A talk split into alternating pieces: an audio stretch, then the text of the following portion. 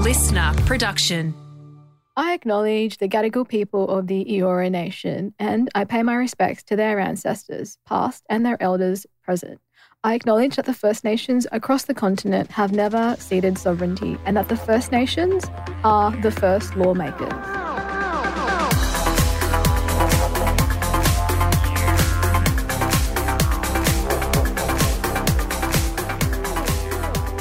Welcome back to another episode of Blak Matters. This is a podcast about First Nations matters and most importantly, why they matter. My name is MC from the Hit Radio Network. Joining me, as she does every single week, First Nations advocate, friend of over, is it 25? I think it's, I keep saying over 20 years. It's longer than that, right? It's absolutely longer than Ah, that. It's like 27 plus. Oh. You've been yeah, part of my life for too long. And she's still putting up with me, Teela Reid. As always, it is an honour and a pleasure to share this space with you and have these yarns each and every week. Awesome to be here. Now, if you're joining us for the first time on Blak Matters, you're going, who are these two? Why do they spell it B L A K? That doesn't make sense to me. It's okay. We clear it all up. Go back and check out our podcast trailer, Who We Are and Why Blak Matters. Now, last week we spoke with lawyer, researcher, lecturer. He's done it all at Griffith Law School and proud Wamba Wamba First Nations man, Eddie Synot, who is joining us again on the podcast this week. He must have must have thought we were all right, Till, if he's agreed to do. Th- Thanks for in a row. coming back, Yeah. Eddie. Thank you, Eddie. We appreciate it, mate. I don't know if we're going to be talking about how old we all are, though. If we're Sorry, been yeah, knowing each other. sorry. For, yeah, people. I'm just it's aged been coming up. No, we're Big- just we're honestly just embracing our aging millennial years. You are. I'm not. as Scary. as as first time referendum voters. That's true. That's Mm, true. yes. Now, on the episode last week, we spoke a lot about misinformation, disinformation in relation to First Nations peoples in this country. If you missed it, go back and check out the episode because that's going to give this conversation a lot more context as to why we're doing it this week. Now, Eddie, we want to break down because when it comes to misinformation, disinformation, narratives that might not quite be true. They are everywhere at the moment in regards to this referendum and enshrining a First Nations voice in the Constitution. So, what we thought we would do is just go through some of the common misconceptions. False claims and questions that are being asked in regards to the voice because a lot of people are, are terrified that it's going to do too much and they're going to take our land back. There are others that think it's not actually going to do anything and what's the point? So I, I thought we could just explain what the voice actually is and what it is we are voting yes or no to in this referendum. At its most simplest, the voice is recognition through a representative body for Aboriginal and Torres Strait Islander people to have a say on the issues that matter to them. And that recognition is based on the fact that we are the first peoples of this country, and that means something. It means we have particular rights, issues, and interests that are impacted uh, differently to other Australians when the government makes decisions. And also the fact that too many of our people continue to suffer in entrenched inequality and disadvantage because of the way our people have been treated in this nation's history. Wait, Eddie, I have um because you're a lawyer, right? I'm a lawyer. Oh, we're not I going have- to get deep into have a- legal chat, are no, we? I have a little bit of a um question back at Michael here, being the white fella um on the podcast, and he has no idea this question is coming. But look, we're talking about the Constitution. It really is white Australia's document. Michael, have you ever read the Constitution? well, this is an easy question to answer. No. All right. Well, look. No. Well, I have a copy today for you. Oh, no. Please don't tell me this entire episode's going to be me reading No, through the Constitution. No, Because people will turn but off. I want, I really want, because we're going to talk about this, and Eddie Hmm. has given a crystal clear explanation of how simplistic the voice Mhm. is, a simply recognition through a representative body. We spoke about all the misinformation and disinformation last week, but look at the size of this thing. The argument, the You're debate. giving me homework yeah. Um, so, what's your thoughts? on this that On you've given me So- now. because some people, when when you speak about it, they're like, it must be this enormous document that has so much detail in it okay. that is it's about pages and pages long. So describe the, it. It's about the size of a small diary. It is seventy seven even- pages. There's even an interactive version online. I love that. Oh, the kids you- will get the involved. Par- Parliamentary Education Office has an interactive version where you can hover over it and it explains details to you so you don't have to read it either. yes. good. because I haven't read a book since year 12 and I only did that because I was forced to by the teacher. Well, I think it's important to, for you to actually Context, look at that because it gives context, I think, to this explosion of a debate that actually Mm. has blown out into something that really so much of our nation at the moment is drowning in Mhm. misinformation and Yep. disinformation. So when you look at that document, it's actually very simple. When you said I've got one here for you, I thought you were going to have to get a couple of other staff members to all carry it in and dump it on a page. But it's actually not that big. It's actually not that big. And Eddie, correct me if I'm wrong. The reason why we're voting on having a voice enshrined in the Constitution as opposed to treaty before voice is because once it's in the Constitution, it stays there. It's voted by the people, it's for the people, as opposed to a treaty, for example, that can be changed if the government changes and they decide we don't like that treaty from a former government. That's why we're taking this path. Doesn't mean treaty can't come, Yeah, exactly. but that's why we're doing it this way. Yeah, you get the principle and the power for the voice to exist in the Constitution, which is exactly how the Constitution works. It's how Parliament's set up, it's how the High Court's set up, it's how the taxation power works, everything else in there. And then it's up to Parliament to implement the legislation. And treaty in this country, we've already seen it uh, in South Australia where it was started and ripped up, and, and now there's a Labor government in again, uh, going ahead in Victoria and Queensland as well. But they'll only ever be pieces of legislation. And Eddie hit the nail on the head. He did. He said, and he's the constitutional lawyer on the panel, it is a document of principle. If you think about all the things within which Parliament can legislate for, I think people's minds are sometimes blown at actually how thin and small the Constitution itself is. And there's all this beat up And about you- this tiny book. Mm, I think most of the questions we're going to ask you, these answers will be straightforward, but these are genuine questions that are being asked and genuine concerns. So, firstly, you've kind of already answered this, but the voice will be able to consult on everything, even parking tickets. This this is a question that Well, someone has had. It misses the entire point Mm. because the voice will speak about matters that direct relately to Aboriginal and Torres Strait Islander people and matters that relate to us in some indirect way that affect all Australians. So if there was some situation where parking tickets were relevant and that was important to the community, then that should be up to the community. But really it's not. Look at the issues that impact our community. Look at the things that are going on for the voice to be meaningful and to have relevance, it's the, you know the relevance of its representations are going to be key. This Mhm. whole point of this exercise is to have an independent voice for our community to be able to speak on the things that matter to it. That is what has been missing. It's always been the process where government has been able to control what our communities say or what is elevated onto the national platform. And this is about shutting that down. So it's not, you know, there is nothing to be afraid of here. Our people aren't going to be running around. And, you know, one of the other ones from parking tickets is nuclear submarines.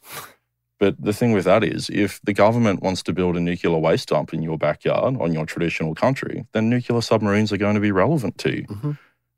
It's, you know, focusing on the, the, the end point or the topics misses the entire point that this is about our community having an independent voice, being able to speak about what's relevant to it. And if Teela and I, you know, or others were elected to the voice, and we were running around talking about things that our community doesn't want us to talk about, then we'd be held accountable to that voice. That's the whole point. But there's going to be more accountability measures and mechanisms in this than there actually are in Parliament, which I find a bit of irony in that as well. All right, next misconception, next question in regards to the voice. The voice will slow down the democratic process, jam up the High Court, and essentially make lawyers a lot of money. It just it's just not possible. It's not going to be any more different than what it is at the moment. Administrative review of other government decisions already take up a lot of the court's business. That's what the courts are there for. But there is nothing in the voice amendment in the Constitution that enables us to actually be able to do that. So there's a lot of fear mongering scare campaign from people saying that, you know, this is basically going to stop government in its tracks. It's not. A lot of work from the nation's leading constitutional lawyers and scholars have gone into this amendment. Bret Walker SC described the idea that it would hold up government and bring all these court cases up as too silly for words. Not only himself, um, Mary Gaudron, who's a former High Court Justice, just came out yesterday, Robert French, Ken Hayne, all of the nation's leading scholars. It's just not going to happen. And my Nothing's opinion, going to change. yeah, and you're so right, Eddie. And these scholars coming out now, they are so credible and reliable in their information. Like these are the people the community needs to be listening to. And one of the extraordinary pieces of misinformation, uh, actually disinformation, in this is some argument that it's going to clog up the High Court. Like, Mm. it's so profoundly dishonest, in my view, to run around Australia saying that because every Australian, whether or not you are Indigenous or not Indigenous, have the same right to access the High Court. And you know, there are, there are processes to get there. Not every matter gets to the High Court. The voice won't provide any different outcomes for First Nations peoples than what we have right now. So I've got two answers on this, and it depends who's making that argument, and that's not disingenuous. So for Mob making this argument, I think this is a much more credible argument because it comes from a real place of being scorned and beaten down by government over and over again. And so it is very hard for our community to understand um, how a system that fails us over and over can be reformed and yeah, and I love that you validate that because that's really important for mob to feel heard and validated by the legacy of Mm. Yep. past governments that have really dishonored so many of their promises. No, it is. It's very important, and for me, we can't do this without without our community. Otherwise, you know, if our community doesn't support this and doesn't want this, then there's no point in doing this. As a constitutional lawyer as someone that's been involved in this process, I do genuinely believe that the voice as a permanent constitutional institution will make a difference. Its power will be, or its authority will be, as a political institution. So it's not going to have the power to pass laws or to stop laws. That's impossible under our constitutional system without changing it more fundamentally, which there's no political will to be able to do so because it's Parliament that is the body that does that. But having this body that can't just be erased or removed when the government's not happy with it, that actually forces them to sit at the table and negotiate a relationship with us, and that is also able to use other avenues to be able to amplify our voices and bring accountability and transparency to government decision making. So many of the things that happen are just swept under the carpet or they happen at the lower levels where bureaucrats are making decisions in the regions and they just go on, never seeing the you know light of day, never being spoken about, never being heard about. This process, as being able to amplify our voices onto the national political agenda and have a direct say into decisions, I truly do believe will change the culture and power of decision making and ensure that better decisions are being made. I think there's a lot of others that have all of a sudden become concerned ad- about practical outcomes for Indigenous people that have never been concerned about it again before in their lifetimes. And I think we need to be able to differentiate between the concerns that come from people in our community and some of our allies that work in this space as well and that have been working towards betterment of our people for a long time that do have concerns about being able to reform a system that does fail us. And, and I believe this is a pragmatic approach for us to be able to do that and achieve some of the other things that we want to be able to achieve. But others making this argument, I think, again, some critical reflection on, you know, where have they been for the last 50 years with Head their in the concern. sand, I would Mm. say. This is certainly one that, that I've heard a little bit and speaks to, to, to what you were just talking about, that the people who make up the voice won't represent the wider First Nations community, those that are living out on country that are not as connected to what's happening in mainstream politics and conversations as others.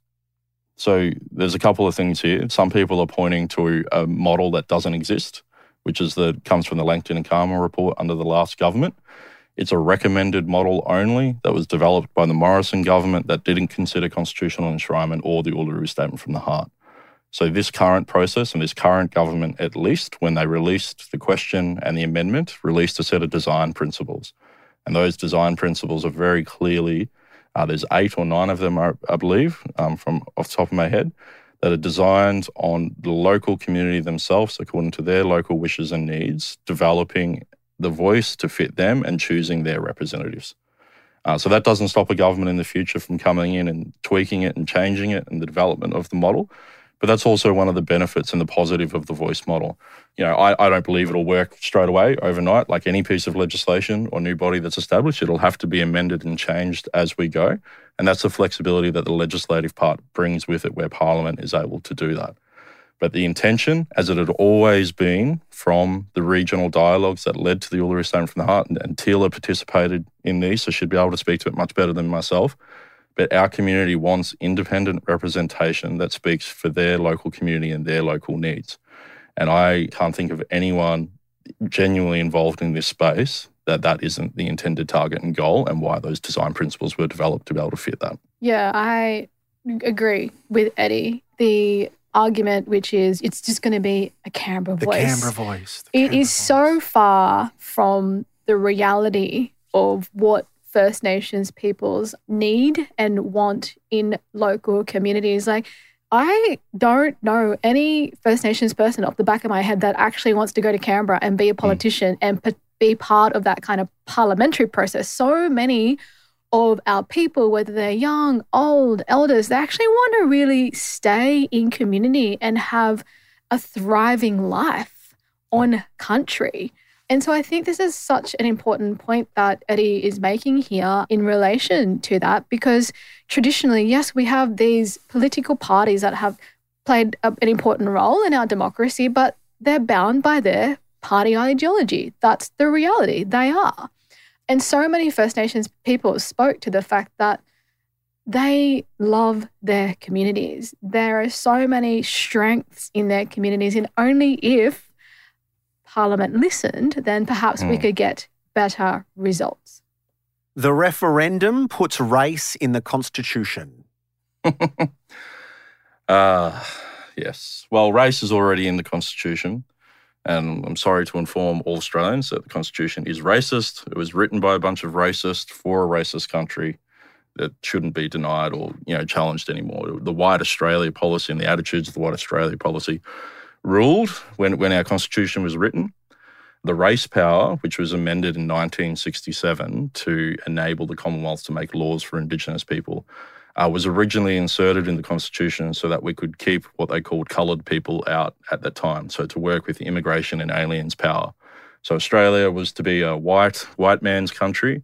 Um, they had a, an attitude towards us and policies towards us Indigenous people that we would be dying out, and they forgave themselves or said they weren't responsible for that because we were just an inferior race that come into contact with a superior race. So my nan was born in 1930. She's 93 this year. There was a meeting of the national protectors responsible for Indigenous peoples in 1937, so seven years after she was born, that agreed that our future lied in our ultimate absorption and that policies should be put in place to that end. So that included controlling marriage so that we wouldn't marry and have children with one another and grow our numbers. And also, um, you know, reserving what you know, turned full bloods into reserve so that they could be studied and die out. And so that is the foundation of the Constitution. It's why we were excluded and left to the states. And it's why the only mechanism for the Commonwealth to deal with us these days is the race power at the Commonwealth level. And so when it comes to the voice, the voice is based on recognition of us as Aboriginal and Torres Strait Islander people, not as a race.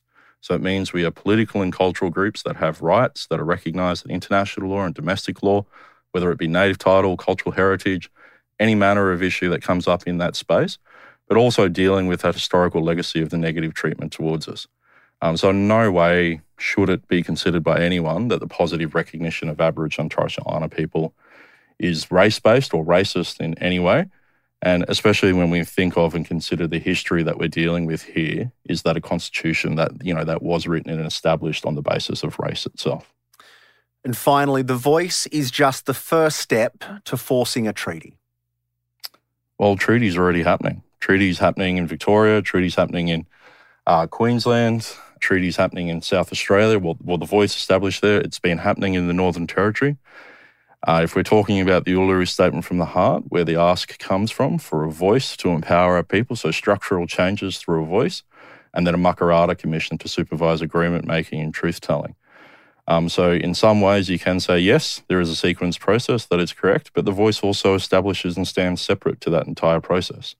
And so, the thing again, I remind people of what is wrong with entering into an agreement with Indigenous peoples to enforce and protect and extend the rule of law to our rights and interests. It is the one thing that separates us from most other places in the world that after 235 years, we continue to deny and ignore the existence of Indigenous peoples and our rights. And basically, what that amounts to is continuing the myth that this nation was founded on that terra nullius, or the idea that we were inferior and that we didn't exist and that this land belonged to no one and there was no one here and that they didn't have to do anything about it. So, agreement making and treaty telling and truth telling is happening. It's coming. It's already happening now. The states have been leading the way where the Commonwealth kind of dragged their feet on this. And whether the voice gets up or not, That might make that a bit harder considering reconciliation and the relationships there, but it's going to push ahead at the state level anyway. Teela, I think if this yarn can teach you anything listening along, it's that you absolutely cannot believe everything you read and everything you hear. And it's just so important. We talk about this on the podcast almost weekly. When you get to that ballot box later this year, whatever you want to vote on, whether it's yes, whether it's no, that's your decision and your decision only. But just do your research and make sure that decision is an informed decision. And be critical about social media and the narratives that are told about First Nations peoples. If they're not narratives from us as First Nations peoples, then they're probably not credible when it comes to trying to derail this really significant movement. And I thought Eddie really summed it up. I, I'm mind blown at the fact that there is now some kind of dissent on trading when it's already happening and suddenly that's become a scary issue. Like, hello, look at the rest of the world. Can we not get so myopic about that? It brings us to a really fundamental point where Eddie was kind of leading to, which was if you don't know where to start, come back and read the Uluru Statement hmm. from the Heart. And we're going to have some more chats about that in the upcoming weeks because I think that is the invitation. Yeah, we say it often. That's why the Uluru Statement from the Heart was issued to the Australian people, not given to politicians so it can mm-hmm. hang on the walls of Parliament or anything again. And it goes back to our conversation on the previous episode about authority the Australian people have to change the Constitution. It's a conversation with you not with Anthony Albanese or Peter Dutton or any of them. It's unfortunate politicians have had to get get involved at mm. all. But there's a real responsibility and opportunity for us as Australians to to respond to that invitation and to do something positive here for the future of our nation. I was about so, to ask in, in closing, is there one takeaway you've got to the person listening to this conversation right now? But is that it? Is is is that the takeaway well, in well, regards yeah, to the I, referendum? I, I've got lots. Of um, you know, use your voice to ensure our voice is heard, all that kind of stuff. But no, absolutely. Um, we we really have. I think we said at the start here. You know, the three of us. This will be our first referendum that we voted. Yeah. yeah. Um, but just think of the momentous occasion before us. That's not just the last 13 years in the making, but it's 235 years in the making of the relationship of this country. That we right now in our generation actually have the power and the ability, and I would say responsibility to do something about that and actually correct something uh, that should have been corrected a long time ago, but actually do something substantive and practical at the same time by ensuring that our voices are heard when decisions are being made about us. And whether we agree on all of the other things in between it or the nature of the relationship, this will at least give us the mechanism to be able to have a relationship. Otherwise, we just bury our heads in the sand again and kick it down the line. And I don't want my children to have to come on to a podcast, although, you know, happy if they do in the future if podcasts exist, but have to, you know, be fighting for this in 30 years' time. They should be 30 years into a new relationship and developing new solutions and working towards a better Australia rather than having to argue and fight for the basic dignity of the recognition of our people. We like to finish every single episode here at Blak Matters with a First Nations word because we believe that language matters. Uh, Eddie, you gave us one last week. Who wants to give us one this week? Have you got another one, Ed, or, or Teela, do you want to jump in? Well, I, I, I, had, I had that whole list from last week. They were all the Kurumur and Kururu. Um, there's another one that's Kurumuru about um, whinging. So I do that a fair bit as well. but again, it goes back to that thing I think about like that feeling and the connection and the connection to the country that is established for it and the closeness of those words. And I don't know if I could impress upon people just how important this is. And that to me, I feel that when I talk about those words and that language and my family and where we're from, like this, this is just such a key moment in our history that we just can't allow to step away from us and to be able to celebrate things. It's an exciting moment. It's exciting.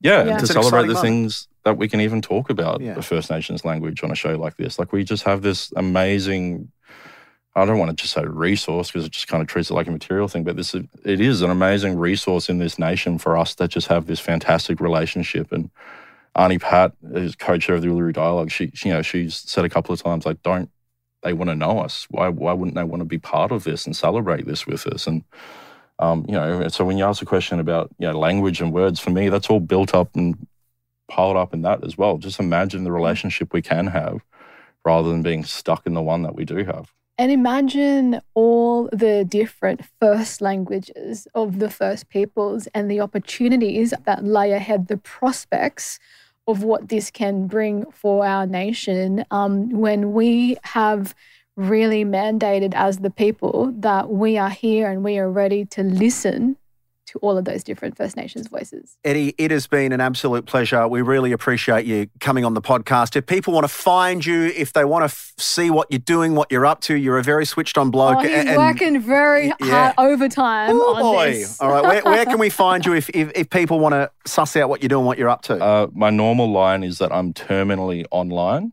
So um, you can find me at Eddie Synot on Twitter, Instagram, Facebook. Uh, my email's all over there. We appreciate you coming on the podcast, mate. You're an absolute legend.